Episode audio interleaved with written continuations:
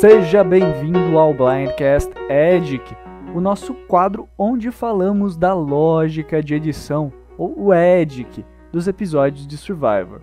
E hoje vamos falar do quarto episódio de Survivor David vs Goliath, Time to Bring About the Charm Apocalypse, onde nós tivemos a desistência da Bi, a divisão dos participantes em tribos e a eliminação da Natália Azoka. Vamos continuar com o mesmo padrão da semana passada, por enquanto, onde primeiro nós comentamos individualmente os participantes para depois fazer um panorama geral de como a edição desse episódio afeta a nossa visão da temporada como um todo, citando quem já é carta fora do baralho ou não. Antes de começar, não se esqueça de se inscrever aqui no canal do Blindcast e também de curtir essa publicação e compartilhar com seus amigos. Vamos começar então a nossa análise falando dos eliminados, começando pela Bi. Nesse episódio ela não teve nenhum confessionário e avaliamos a sua edição como de UTR positivo. Ela era uma personagem que vinha crescendo no jogo e recebeu bastante tonalidades positivas desde o primeiro episódio e até mesmo nesse episódio antes de desistir, sendo que parecia ser bastante querida pela sua tribo. Particularmente eu não esperava que a sua narrativa fosse de desistente, porque já faz tanto tempo que a gente não tem desistentes em Survival que eu nem cheguei a considerar essa opção. Achei que a narrativa dela fosse mais de superação, de dificuldade, que poderia eventualmente culminar até mesmo numa evacuação, mas não de uma desistência. Fora isso, não temos muito do que falar do seu jogo. O pessoal já falou bastante dela e da sua desistência, da situação que ela se encontrava no Blindcast Live, que você pode conferir é, nos links aqui do canal. Falemos então da outra participante que deixou a competição hoje, que foi a Natália. Ela teve dois confessionários e avaliamos a sua edição como de over the top negativo sim. E o engraçado é que ela meio que acabou se tornando a personagem que ela mais tinha lutado para eliminar nos primeiros episódios. Nesse quarto episódio, ela foi mostrada como mandona e controladora e recebeu vários tons negativos, principalmente de um dos seus principais aliados, que era o Alec. De maneira geral, até pra gente não perder muito tempo com quem já foi eliminado, mas apenas para não deixar passar em branco, é, nós podemos ver uma edição dela de transformação negativa e fazer uma comparação bem relativa, e quando eu falo relativa, eu falo bem relativa mesmo. É, ela teve uma edição um pouco parecida, um pouco parecida com a do Brad, que, a, que o Brad recebeu em Game Changers, quando ele foi narrado até como um possível herói, até sendo protegido durante alguns momentos da edição, para culminar no seu episódio de eliminação, na verdade, né? Não foi eliminação, mas é, o final da temporada, onde ele mudou completamente o seu tom e virou justamente aquilo que, de certa forma, ele estava combatendo nos episódios anteriores. O mesmo aconteceu com a Natália aqui em Davi vs Golias. Sigamos em frente então e vamos falar agora dos participantes que permanecem do jogo, começando pelos que menos apareceram, aqueles que tiveram o maior destaque, maior tempo de tela. E a primeira que eu gostaria de citar aqui é a Ellison. Ela teve zero confessionários e colocamos ela como invisível neste episódio. Fizemos isso porque não vimos praticamente nada dela.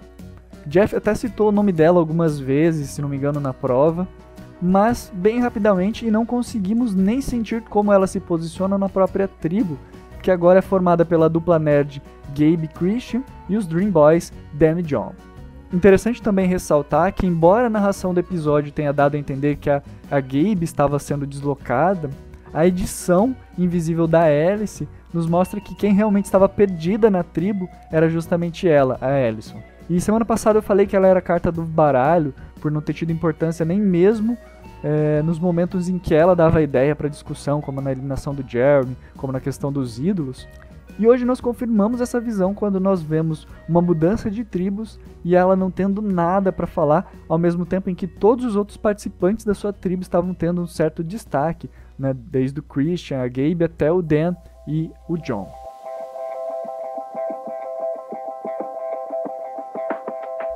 Falando ainda dos invisíveis, outra invisível desse episódio foi a Lirza. Junto com a Bi e a Ellison, ela também não teve nenhum confessionário nesse episódio, e detalhe, é o segundo invisível seguido que damos para ela aqui no Blindcast Edge. claro, a Liz apareceu mais que a Ellison, pois a câmera até deu um certo destaque para ela é, da mistura das tribos, e o próprio Jeff até brincou com ela, colocando a mão na cintura e tudo mais, mas acho que foi algo muito mais circunstancial e que não teve nenhum peso para a narrativa da tribo e também nenhum peso para o episódio como um todo ou para a construção de um personagem. Na verdade, até mostra mais um pouquinho ela como desconfortável, mas não necessariamente mostrou alguma coisa relevante do jogo dela. Então por isso, continuo acreditando que ela é carta fora do baralho, principalmente que se notarmos que quem poderia ser seu aliado nessa tribo, o Nick, foi uma das pessoas que ela mesma já falou negativamente em episódios anteriores. Mesmo que ela não seja eliminada nessa tribo, já podemos dizer que ela já não tem chance nenhuma de vencer nessa temporada. Agora vamos falar daqueles que realmente tiveram alguma fala, alguma importância maior no episódio, começando pela Angelinda. Ela teve um confessionário apenas e colocamos ela como Under the Radar. Nesse episódio ela apareceu bem pouco, teve destaque apenas na prova quando orientou sua tribo para conseguir o segundo lugar e no começo quando foi escolhida pelo Jeff para falar sobre a desistência da Bee. Um outro momento que ela apareceu foi justamente falando da Natalie, mas eu senti que ela apareceu mais dando continuidade à narrativa que tinha sido desenvolvida sobre as pessoas que não gostam da Natalie. Então acho que isso foi muito mais sobre a edição da Natalie do que a própria edição da Angelina mas é interessante que ela continuou aparecendo, ela não ficou invisível. E como a tribo dela não foi pro conselho, não acho que isso seja algo ruim, porque ela apareceu, não ficou omitida, mas a gente viu que ela tá ali, que ela tá posicionada e que ela tem uma visão. Então, a longo prazo, acredito que isso é interessante pro jogo dela.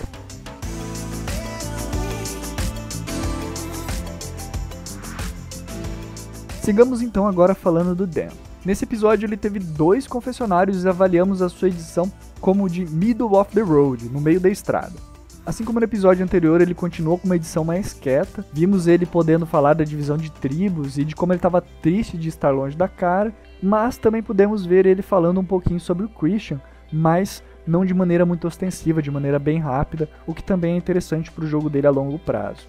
Fora isso, ele não apareceu muito, mas como ele apareceu, não chega a preocupar os seus fãs. É natural nesse momento, assim como falei da Angelinda, que alguns participantes que apareceram mais nos primeiros episódios ou no primeiro episódio em si, darem uma sumida quando não estão com tanta coisa acontecendo na sua tribo. Então, não se preocupem, fãs do Dan, porque ele ainda tem chances.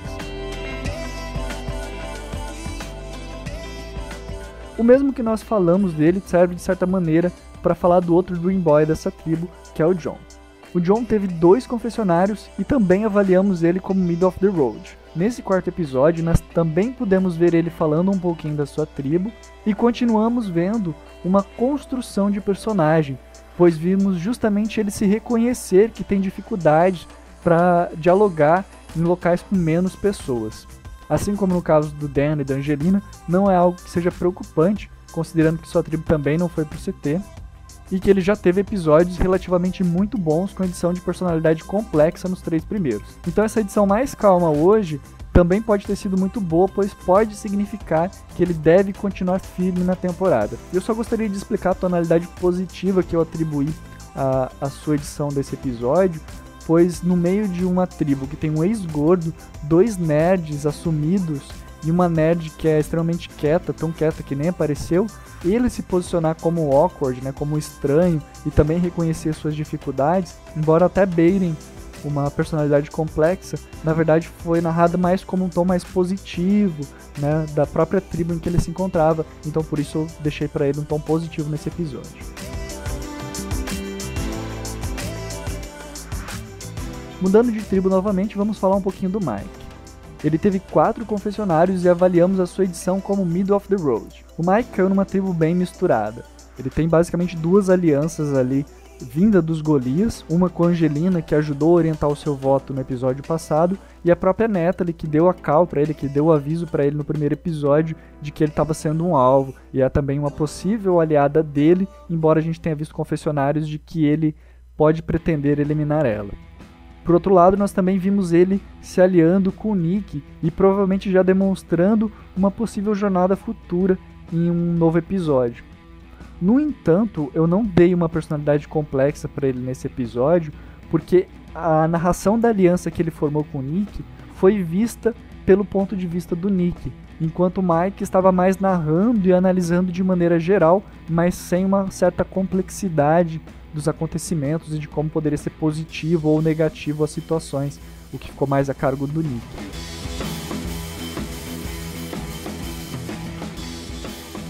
Sigamos então falando do exilado, o Cor. Ele teve quatro confessionários e também avaliamos ele como middle of the road, com um tom positivo. Particularmente eu fiquei bastante na dúvida de onde colocar o Core, pois ele pareceu bastante no episódio por ter ido ao exílio, mas ao mesmo tempo, justamente por estar longe das tribos, nós não ouvimos muito ele elaborando é, observações sobre como tinham ficado as novas tribos. O que nós acabamos ouvindo mais dele foi justamente sobre a vantagem e de como ele pretende utilizar isso, fazendo até uma metáfora do estilingue que o Davi usa para derrotar o Golias. O que é interessante, tem uma certa complexidade, uma certa positividade, mas não é necessariamente estratégico, pois não detalha todos os fatores envolvidos do que ele pretende fazer no futuro. Então, como ele não teve mais oportunidade de desenvolver o seu jogo e quase não vimos nada dele desde a eliminação da Jessica, que eu coloco ele como meio da estrada e não como CT.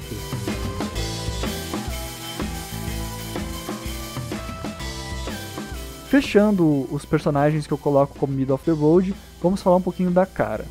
Ela teve três confessionários nesse episódio, tomou um blindside e a sua edição, na nossa opinião, foi de Middle of the Road 4. E apesar dela estar no centro das atenções com a sua tribo, indo para o conselho, a sua função nesse episódio foi muito mais de narradora. É natural que com uma nova tribo surja também um novo personagem narrador. E foi justamente isso que nós vimos da cara, que em nenhum momento nós vimos tomando as rédeas da situação. Tanto que ela acabou tomando um blindside tão grande que nem junto com a sua aliada ela conseguiu votar. Outra coisa ruim que eu sempre gosto de ressaltar é que o Winner raramente está errado, ele raramente mente. E ela ter passado a informação errada de que um dos Davi seria eliminado é uma baita de uma bandeira vermelha no jogo dela, na minha opinião. E justamente por ela não ter conseguido se posicionar estrategicamente no episódio, que eu não vou dar uma análise de personalidade complexa para ela, pois em todo episódio ela sempre esteve sendo retratada como uma personagem perdida no meio da estrada em todas as cenas. Vamos falar então um pouquinho dos OTT, os Over the Top. Nesse episódio nós tivemos dois participantes que eu classifiquei como OTT. Claro que a primeira a ser citada é justamente a Natalie, com dois confessionários, avaliamos a edição dela novamente como over the top negativo. Ela apareceu um pouco menos do que nos episódios passados, mas com a mesma narrativa de que não gostam dela no acampamento. Novamente, ela recebeu tonalidades negativas, dessa vez do Nick e da Angelina. E bem, acho que a gente não precisa falar mais nada dela, né? Acredito que essa edição dela demonstra que ela deve continuar mais alguns episódios, talvez mesmo até na merge, causando mais um pouquinho de caos por onde passa, mas tem que ter realmente a chance de vencer.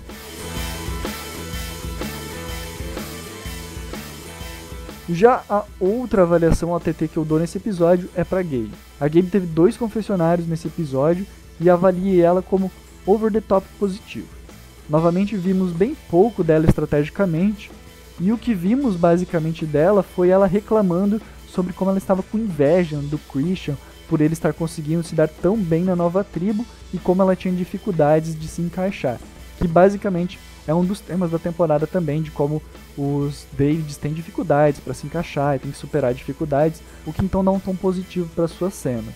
Fora isso, ela também recebeu tons positivos do seu aliado, o Christian, e tons positivos por ter conseguido ir tão bem no desafio de imunidade para sua tribo.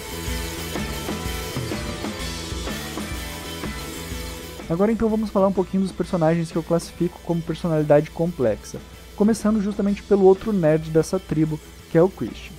Ele teve quatro confessionários e coloquei para ele uma avaliação de personalidade complexa positiva 3.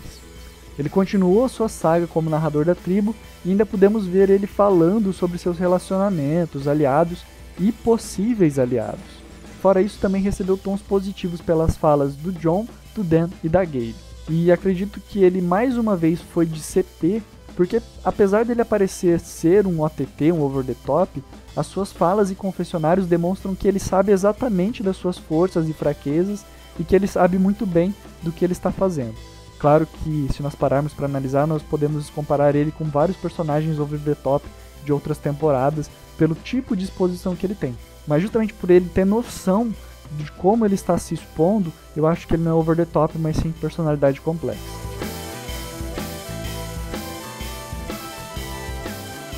Continuemos então o nosso Blindcast Edic falando do Elec, que nesse episódio nós avaliamos a sua edição como de personalidade complexa negativa 4. Ele teve 5 confessionários e foi o que mais teve confessionários nesse episódio. E finalmente pudemos ver ele conversando para valer, principalmente falando da sua posição no jogo, em quem confia, com quem quer jogar e como ele via a tribo. Isso foi muito bacana para o seu jogo, principalmente se notarmos que esse move feito hoje foi justamente em cima daquela que nos episódios anteriores era dito como talvez sua principal aliada. No entanto, ele também recebeu muitos comentários negativos, principalmente da Natália na reta final e até mesmo no Conselho Tribal. Pensando no todo, não vejo essa avaliação com personalidade complexa e essa jogada de hoje como algo que dê chances para ele ganhar. E creio que na verdade ele ter traído a Natália vai pesar muito no seu jogo e até mesmo em como ele pode ser visto pelos outros Golias caso continue por mais tempo ou até mesmo chegue numa mid. Então, na verdade, todo esse episódio e o fato dele ter uma personalidade complexa depois de três episódios sendo visto como Under the Radar só coloca mais uma bandeira vermelha no jogo dele.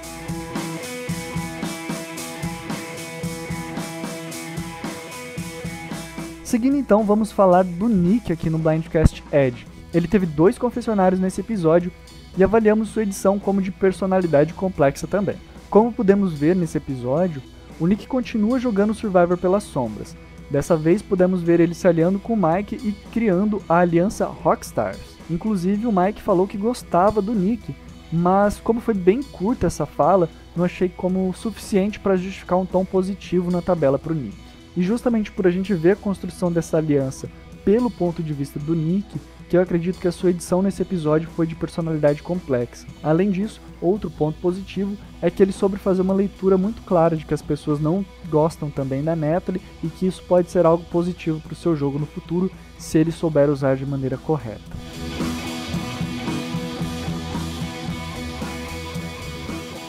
Outro personagem que volta a ter uma avaliação de personalidade complexa é o Dave.